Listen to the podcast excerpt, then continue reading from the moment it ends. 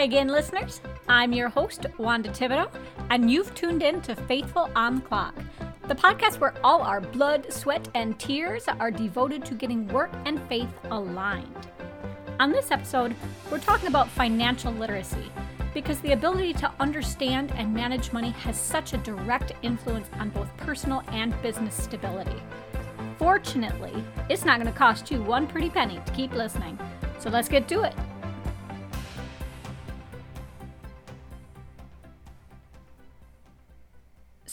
Inspired to do this episode because I kept seeing headlines all over the place about inflation and gas prices and all that. You know, stories about how the pandemic has really challenged people to make ends meet. Companies are dealing with things like loans and calls for wage increases. And one day, I seriously, I was like, I was in my car driving home from getting groceries, and the thought just hit me in on in the face that there's just no way. It's like a perfect money storm, right? And the only way that storm isn't going to blow you or your business away is if you really understand what to do financially with the little money that you've got. And so then, of course, I got curious. And so I went and I looked up a little more information on what the situation is really like.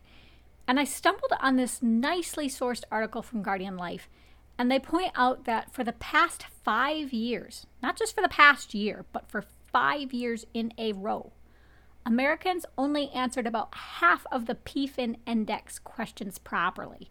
And the PFIN, that's just an index that measures how much people know about money.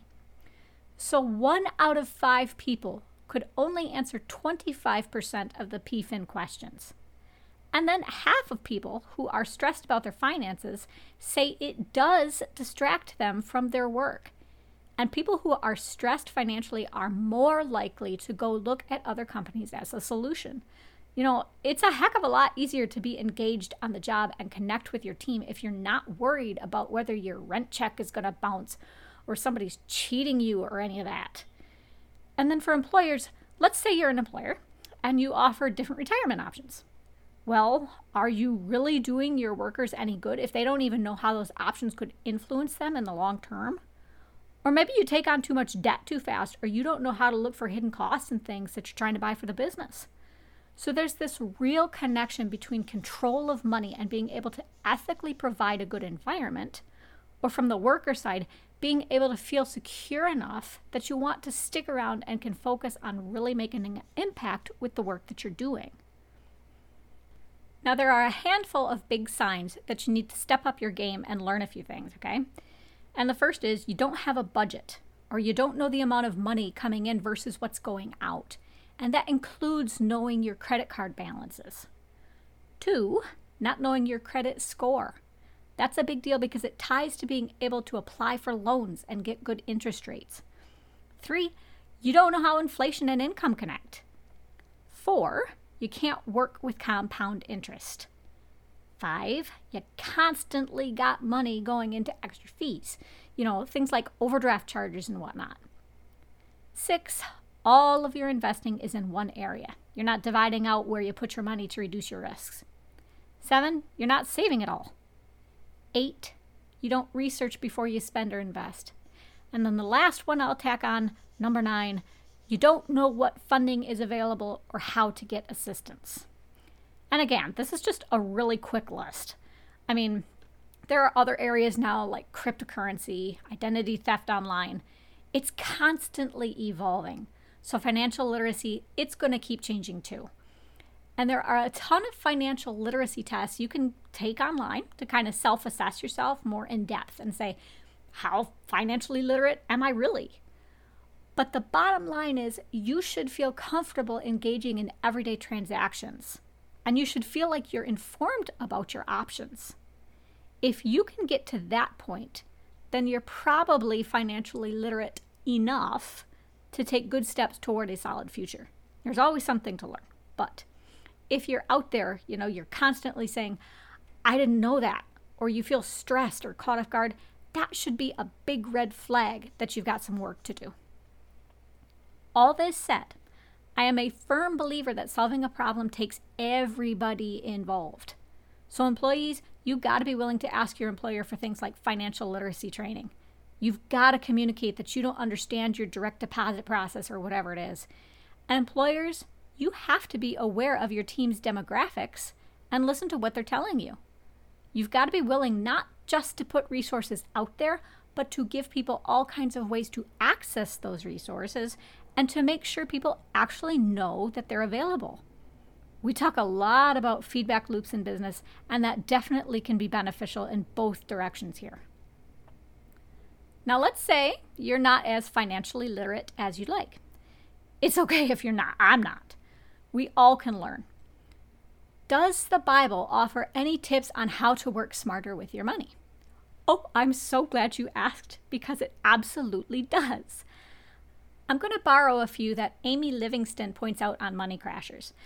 But these tips, they apply to everybody, from the janitor to the CEO, one person or the whole company, so it's really good stuff.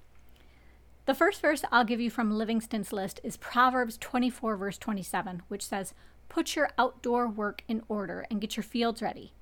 After that, build your house. And the idea is that, you know, for the farmer, the field, that's their means. That's how they get their money and make a living. So if they don't put that field first, they're not going to be able to do anything else, right? So make sure you know what your priorities are. What's the most important thing for you to lay down first that will make all the other money pieces fall into place? Tackle that first, and you'll have an easier time. Secondly, take Luke 14, verses 28 through 30. That essentially says that you don't build something before you calculate the cost. So, this verse, it ties to budgeting, which I mentioned earlier. Setting a budget, figuring out costs and what you're going to spend, that's what's going to ensure you don't get halfway and have to quit. So don't just wing it and hope for the best. You know, you swipe your card, you don't even know what your bank balance is. I've seen so many people do that. Really figure out what you want to do, make your budget around those goals, and stick to it. Track what you're doing, it'll help. Third, build an emergency fund. Your verse there is Genesis 41, verses 34 through 36 where there's direction for Pharaoh to collect food in preparation for the famine they knew was coming. This one, I know it's so hard for a lot of people, not only because incomes don't leave a lot after expenses, but also because we tend to have so much optimism bias. You know, we think the bad stuff won't happen to us. So we assume we don't have to protect ourselves. But if you have that emergency fund, then if trouble hits, you're going to be able to weather it without getting thrown off course from what you're trying to achieve. 4. Avoid debt. Proverbs 22, verse 7 says, The rich rule over the poor, and the borrower is slave to the lender. And I don't want you to think about this slavery in terms of just physical labor, okay? I know a lot of you will think of it that way. You know, you'll kind of think back to the Bible times and think maybe it doesn't apply anymore. But I want you to think of this verse in terms of mental slavery too. Because if you have debt, even what you might consider, quote, good debt, like borrowing for an investment, you're constantly thinking about how to pay it back, right?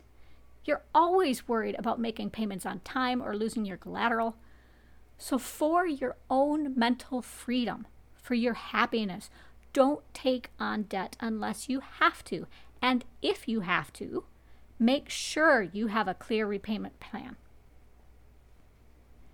Then the last point I want to elaborate on from Livingston's list is to diversify your investments.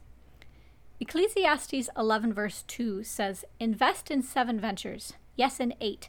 You do not know what disaster may come upon the land. So, even in biblical times, you know, people recognized that barring God telling them what would happen, they had no way of predicting what they were going to run into. And they realized that if they diversified, that reduced risk. Because if one investment went south, they wouldn't lose everything. And that absolutely holds true today.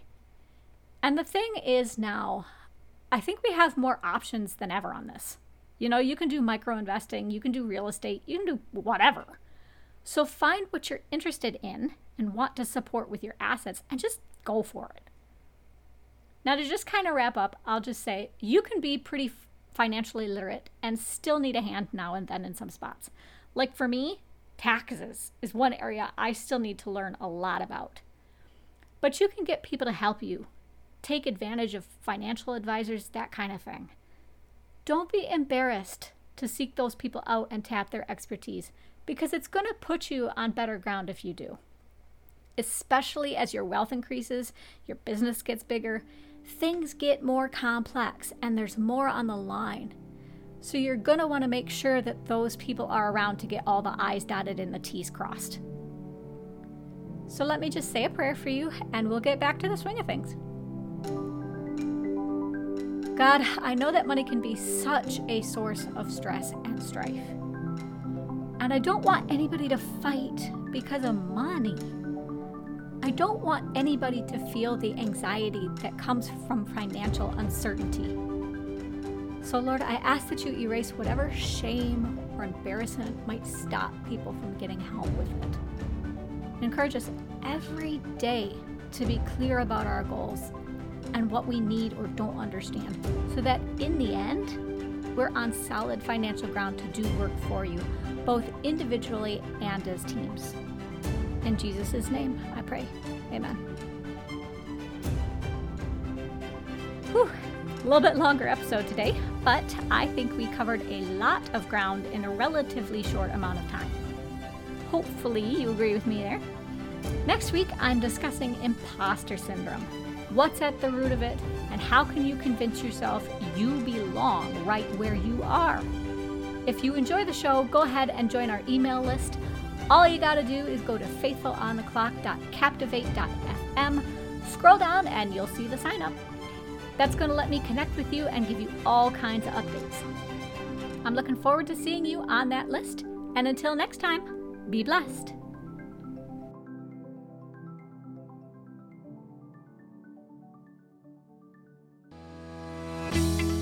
Like what you heard and want even more great Christian business content? Head on over to patreon.com forward slash faithful on the clock to become a supporting member for the show.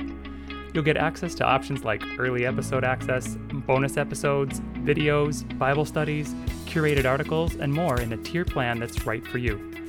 Show your support for this podcast, and remember, enormous change can start with you.